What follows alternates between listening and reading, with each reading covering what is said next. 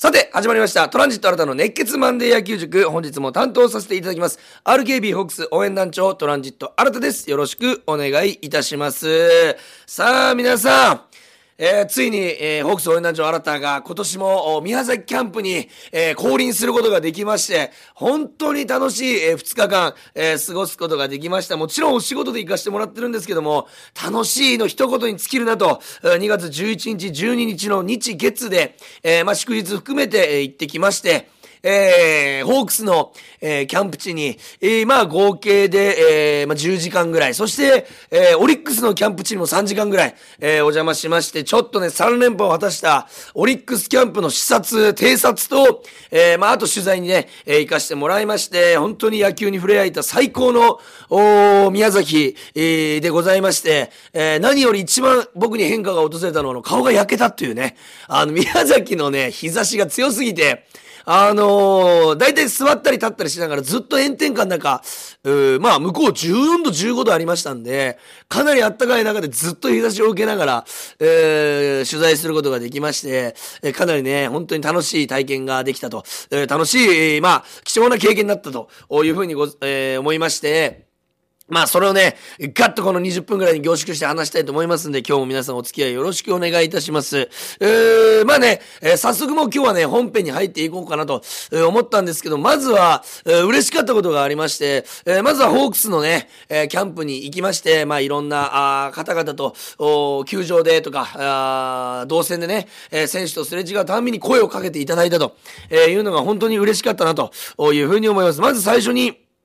えー、お会いした選手が、えー一発目にはあのー、シュート右京さんと、おー球場に入るときに、えー僕が歩いてたら、おわ南進来たんって声をかけていただいて、お、シュートさんって言ったら、なんかいいよ、わざわざ混んで宮崎まで、みたいな。仕事ないっしょとか、いやや、あるわとか言って、えーまあ会話させていただいて、えー、シュートさんと、おーベンチの裏でね、球場の中の、おー写真を撮ることができまして、えーその写真をね、SNS に上げたんですけども、やっぱどう考えても同じ人種とは思えないぐらい俺の方が顔でかくて、まあ、びっくりしたんですけど、これ遠近法だということで僕は理解してるんですけども、周東さんのおイケメンで爽やかで、えー小さな顔に惚れ惚れした、まあ、瞬間でございまして、少しだけね、お話しすることができまして、えー先日のお誕生日も踏まえてお誕生日おめでとうございますと、こういうこともお伝えできたのは良かったかなというふうに思います。続いてお会いできたのが、あの、大関投手。大関投手が、この前あの、トークショーありがとうございましたって言っていただいて、で、僕も先にね、トークショーありがとうございましたって言ったら、えー本当にあんな感じ大丈夫でしたみたいな逆に言われても、もちろんですと、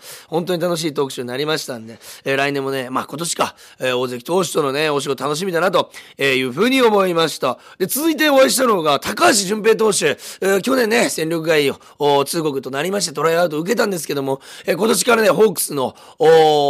スタッフの一人としてね、えー働いていらっしゃるんですけども、本当にびっくりしました。こんなにも選手から、えー球団スタッフ、球団職員になった人がこんなにも、おキラキラした目で、そして動く動く、僕が見てる間だけでもかなりの電話の本数取って、えーかなりのね、人を誘導したりとか、選手とスタッフさんをこの結びつけたりと、本当にね、この選手をしていたからこそ、できる役割をされているんだなと。いうことで、快く写真も撮ってくれましたし、すぐ俺のことを SNS に上げてくれて、本当に優しい選手だなと。お実は12月の単独ライブにも来てくださっておりまして、えーこれからもね、交流が楽しみだなと、えー思えるう一人ということでございます。続いてね、えー野村勇さん、えーお会いすることができまして、去年は自主トレもね、ご一緒したんですけども、なんで今年来なかったんですか？って言ってくれて、えーその後、尾形陸選手にも会ったんですけども、お二人ともなんで来てないんですか？って言ってくれて、本当にこの、なんて言いますか、あの、フレンドリーに、えー話してくださいまして、えー去年の自主トレで僕がやった一発ギャグが効いたのかなと思いますけども、本当にいつになっても変わらない、えー優しさを持って接してくれる二人でございます。そしてあのね、RKB のラジオでもご一緒させてもらった坂東投手、えー坂東投手にもお会いできましたけど、坂東さんも、おお久しぶりですみたいな感じですごく明るくね、気さくに話してくださいまして、ただこの日はバレンタインデーということで、の前日ということで、とんでもない人気をもう遠くに誇っておりまして、あの、僕なんかが近づいていくと、な、なんでそこなんだよ、みたいな目線をかなりね、ファンの方からね、え向けられたように勝手に思っておりますけども、それぐらい本当に人気のある投手でございますから、えこの日もね、すごい声援を浴びておりました。そして、え又吉投手ともね、写真を撮らせていただきまして、え又吉投手がね、紹介してくださったコーヒー屋さんに僕が行ったということでね、直でお伝えすることができたら、おお前あそこ行ったみたいな、やべえやろ。マジうまいだろっていう風にね、グルメの話をまさか宮崎ですると思ってなかったですけども、えー、かなり深い宮崎でね、あの、グルメのお話をすることができました。そしてなんといってもね、RKB ラジオのね、えー、お仕事で行かしてもらって、牧原大成選手と栗原良也選手とラジオを撮ることができたと。これはね、あの、後々、えー、マンデー野球塾でも、流したいなというふうに思っておりますんで、もう1対1、差しの20分ぐらいのトークをぜひね、このマンデー野球塾でも流しますんでお楽しみにいただきたいなというふうに思いますし、えー、日頃ね、RKB ラジオでやってる水曜日のね、えー、5時45分からあ9時前までのね、えー、トランジットでやっておりますホークスイニングゼロという生放送の中でも放送したいというふうに考えておりますんで、ぜひ皆さん、えー、聞いていただけたら嬉しいなというふうに思います。本当にその時にも言いますけども、あの、奇策と言いますか、えー、まずは牧原選手はね、あの、ちょっと皆さんびっくりすると思います。今までのメディア対応対応で、一番素の牧原さんが見れたんじゃないかなと。えー、例えば、これもちょっと、ちょっとだけ先出しすると、牧原さんって、えー、実際野球始められたのおいくつでしたっけ？って聞いたら、えー、知らん。ってこと答えるでしょ。全然その思い出す素振りもなく、いや、牧さんお願いしますよ、みたいな。えー、いや、もう声がガラガラすぎて、お前なんて言うかわからんとか、お前が来て、宮崎の空ちょっと曇ったわ、みたいな、日頃のこのね、牧原さんがプライベートで僕とご一緒させて、僕がご一緒させていただいてる時の、この牧原さんの感じと言いますか、本当に気さくで優しいお兄ちゃん、そして、なんか面倒見のいいお兄ちゃんと。言ったような、お兄さん感もあるようなラジオになっておりますし、牧原さんのこの自由感、たっぷり、自由奔放な感じ、ある意味このマイペースと言いますか、その感じもね、ありますので、ぜひ聞いていただきたいなと。そして栗原選手、本当にお優しい人でね、えー、学年としては僕の一個下になるんですけども、本当にあのー、なんて言いますか、えー、その場を盛り上げてくれますし、えー、僕がね、ちょっとこの突っ込むようなこと言うとすぐ笑ってくれますし、えー、まあ、海野投手とのね、仲の良さなんかのエピソードも聞きましたし、え、オフのね、えー、新婚の奥様との過ごし方なんかも聞きましたんで、ここもね、ここのラジオでしか聞けない、え、ものばっかりになっておりますんで、え、楽しみにしていただきたいなと。もちろんキャンプでのね、え、状態なんかも聞けますんで、ぜひそちら楽しみにしていただきたいなというふうに思います。さあ、それでは今日はですね、キャンプで見た様々な情報を、え、出していきたいと思いますんで、えー、オリックスキャンプでね、えー、出会ったまさかの奇跡の出会いも含めて、えー、今日はね、お話したいと思いますんで、最後まで聞いてください。それでは始めます。プレイボールトランジット新たの熱血マンデー野球塾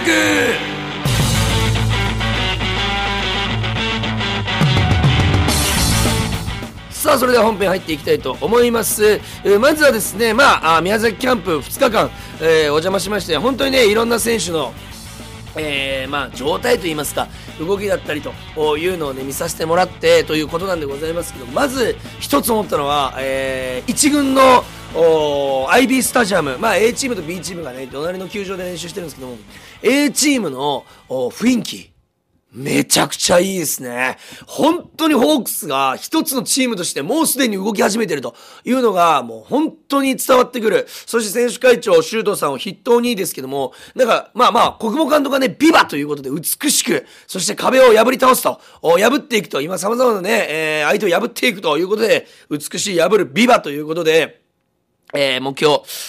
テーマが決まってる、スローガンが決まってるんですけども、ただなんかそれプラス、うん、なんていうか雰囲気の良さっていうのも感じて、もちろん美しく規律を守ってっていうところなんですけども、国語監督が大事にしてるこの自由度、こう自主練の時間を多めに取ったり、自分のこのやりたいところに集中するという、この実践を重んじたところが非常にうまく回ってるんじゃないかなと。国母監督の表情もかなり、えー、よく見えましたし、えー、まあ国母監督自体もね、えー、僕なんかの売れてないペイペイ芸人に対してありがとうございますと、よろしくお願いしますと頭を下げてくださって、本当に申し訳ない思いで、申し訳ないというかもうそんなそんなっていう思いでございましたけども、しっかりと僕もよろしくお願いしますと頭下げさせていただきまして、えー、まあ、RKB ラジオさんのお力を使って、RKB さんのお力を使って、球場の中でね、たくさんの練習見させていただいたんですけども、えシートノックだったり、フリーバッティングだったり、ケース打撃だったり、実践練習だったり、居残り徳田だったり、えー、走塁練習だったり、本当にいろんなものを見させていただきました。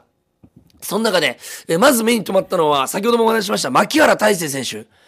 ちょっと仕上がりがすごいですね。もう動きまくってる。これはラジオでも話してくれる。ただね、ラジオで、えー、びっくりしたのが、今どれぐらいの仕上がりですかって言ったら何割ですっていう数字で言ってくれたんですけど、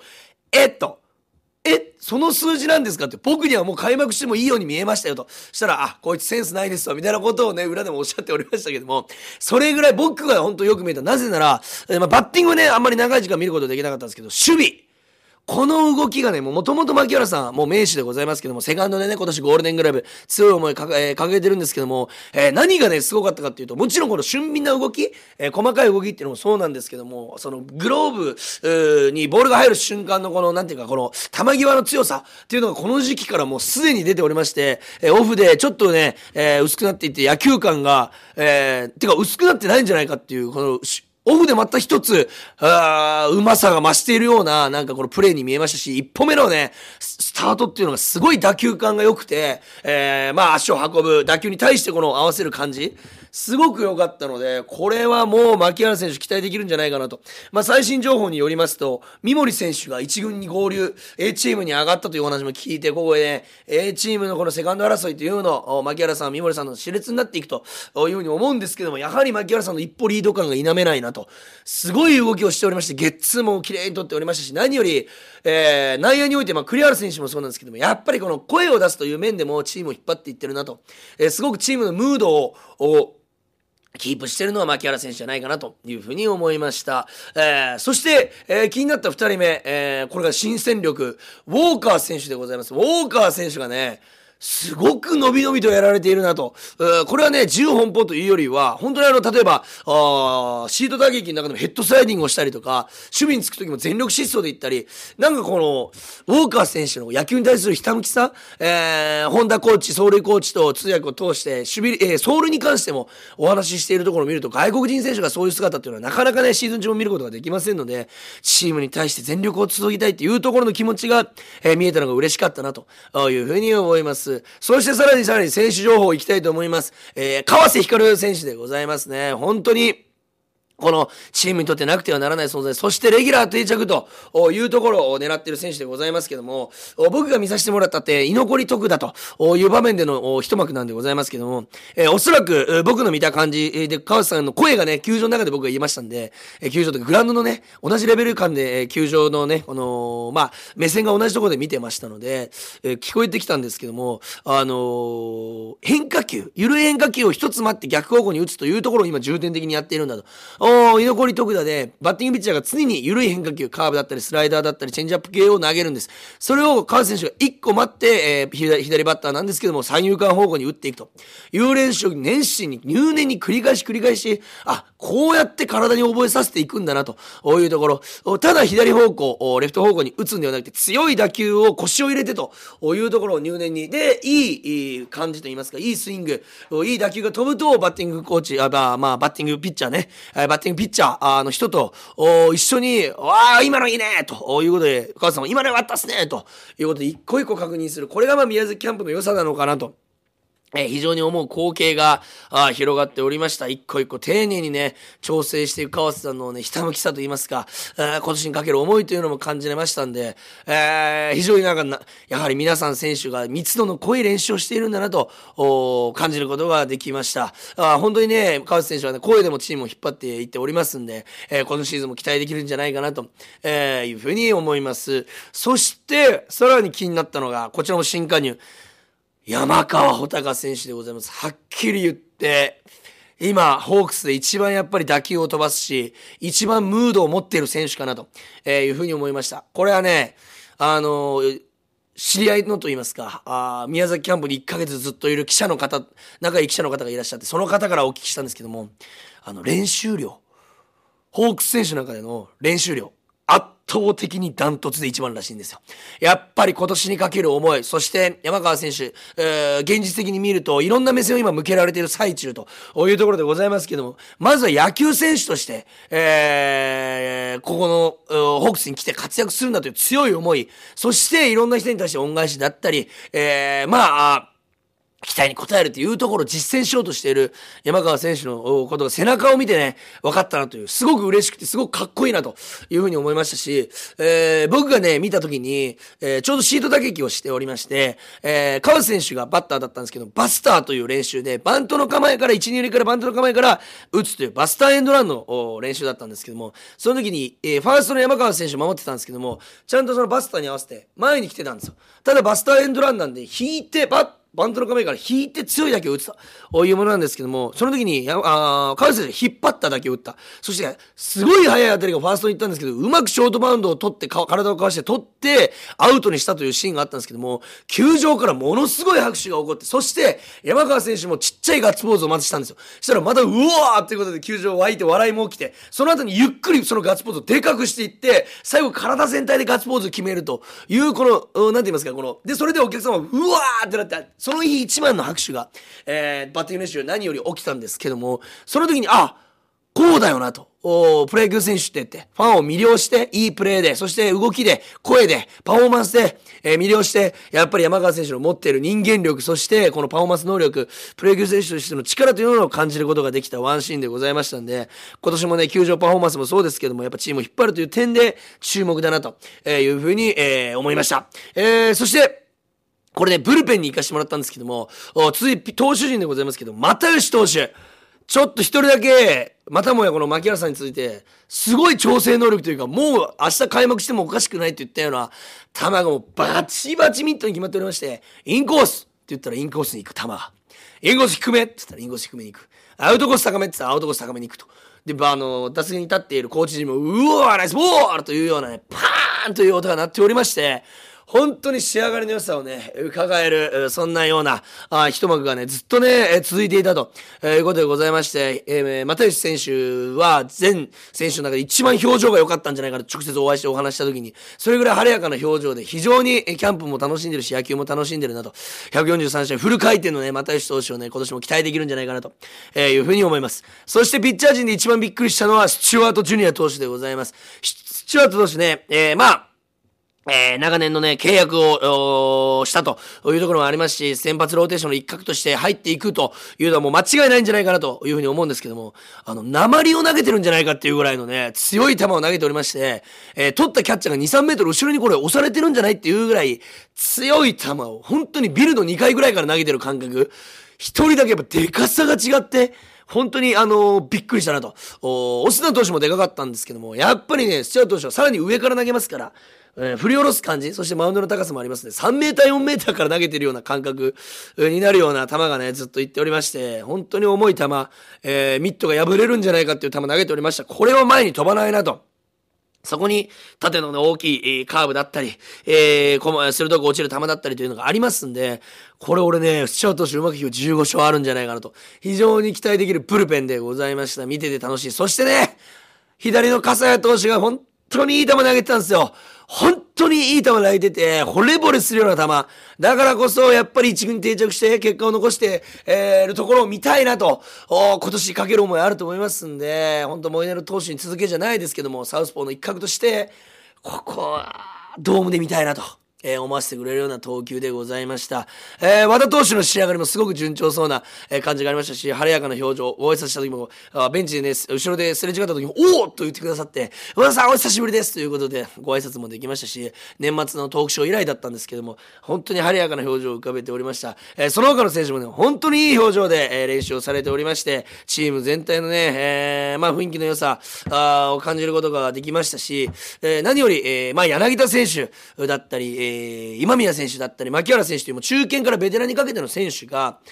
えー、本当にこの、なんて言いますか、いい意味で厳しくというよりは明るく引っ張っていってるなと。そこにやっぱりついていかないといけないと思ってる選手たちが若手がどんどんいっていると。その中で育成のね、中田選手だったり、えー、河村選手だったりっていう、この絶対にアピールしないといけないと思ってる選手たちが、ものすごいアピール、常に全力疾走、常に全力プレー、常に、えー、魂のこもったプレーをしてるのを見ると、これ底上げがね、来てるなと。ただね、国母監督はもうきびは厳しい言葉を少し、えー、おっしゃっておりまして、正直 B 組から上げ上げようと思ってる選手はいないと、三森さん抜きにして、えー、で、それ言ってた理由がそのコーチ陣から、こいつ見てやってくださいって聞かないと。だから若手の底上げ、B 組の底上げというの奮起を促しているという言葉、これをメディアでも報道されておりましたけども、その時のね、国防監督の面は本当にものすごく真剣でございましたし、期待しているんだなと。逆に一軍は、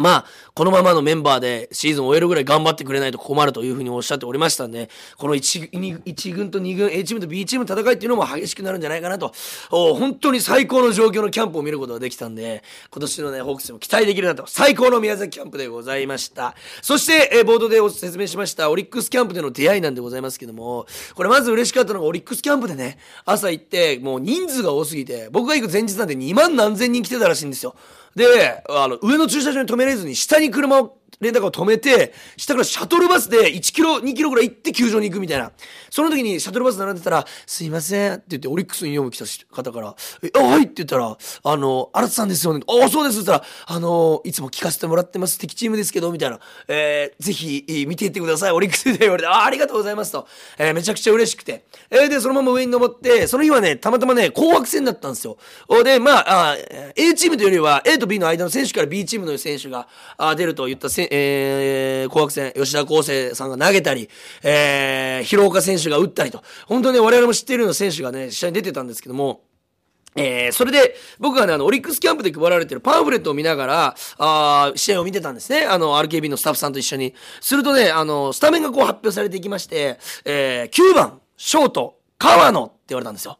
あ、で、あ、川野はで、正直に、あ、僕聞いたことないなと、えー、思って調べたら、このパンフレットで、そしたら、えー、045、要するに育成選手でございますね。えー、今年育成ドラフト5位で、えー、愛媛のマンダリンパイレーツから入団された川野壮太選手という方がいらっしゃいまして、ルーキーなんですけども、えー、2000年生まれの180センチ77キロ、身長180センチ恵まれておりまして、まあ、ちょっと細身のね、選手、右だけ左打ちのね、選手なんでございます。本当ね、センスに溢れる、本当ね、えー、なんて言いますか、川崎宗則さんのような、えー、見て、えー、プレーを見てね、選手だったんですけども、なんと、その方がね、九州産業大学附属九州高校出身ということで、パンフレット載ってたんで、あ、九州高校なんだ、とスタッフさんと喋ってたんですよ。そしたら横の男性の方が、あのー、って言われて、あ、はいって言ったら、あ、それ間違ってて、みたいな。あ、どういうことですか?って言ったら、あ、これパンフレットが間違ってて、実は正解は九三大九三高校出身らしいんですよ。で、あ、まあ今、あのー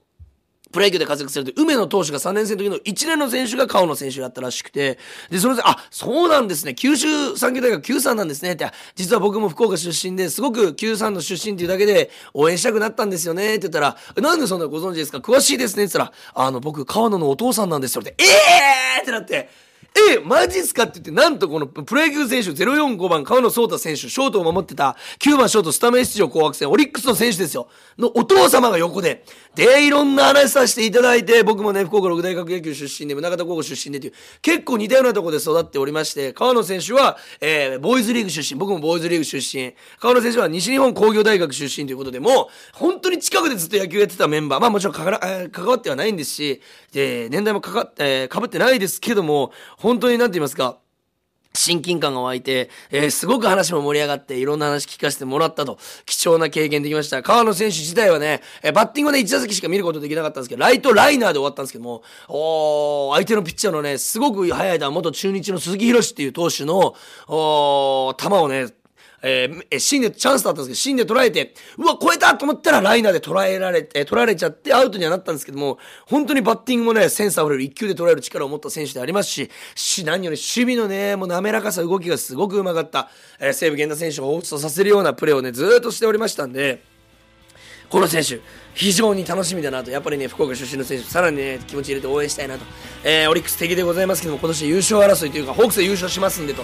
いうことをお伝えさせてもらったんですけども、まあね、素敵な出会いもあったというオリックスキャンプでございました。まあ、オリックスキャンプの情報なんかはね、他でもまた喋っていきたいと思いますんで、えー、ぜひ皆さん他のね、メディアをチェックしていただいたら嬉しいなという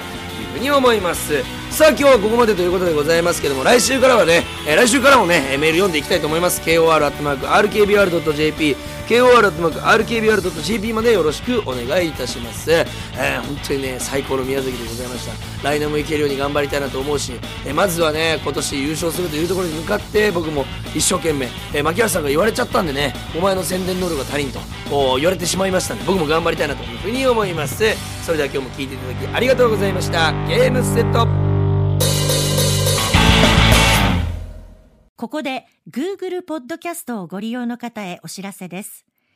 Google ポッドキャストは2024年6月23日をもってサービスを終了します。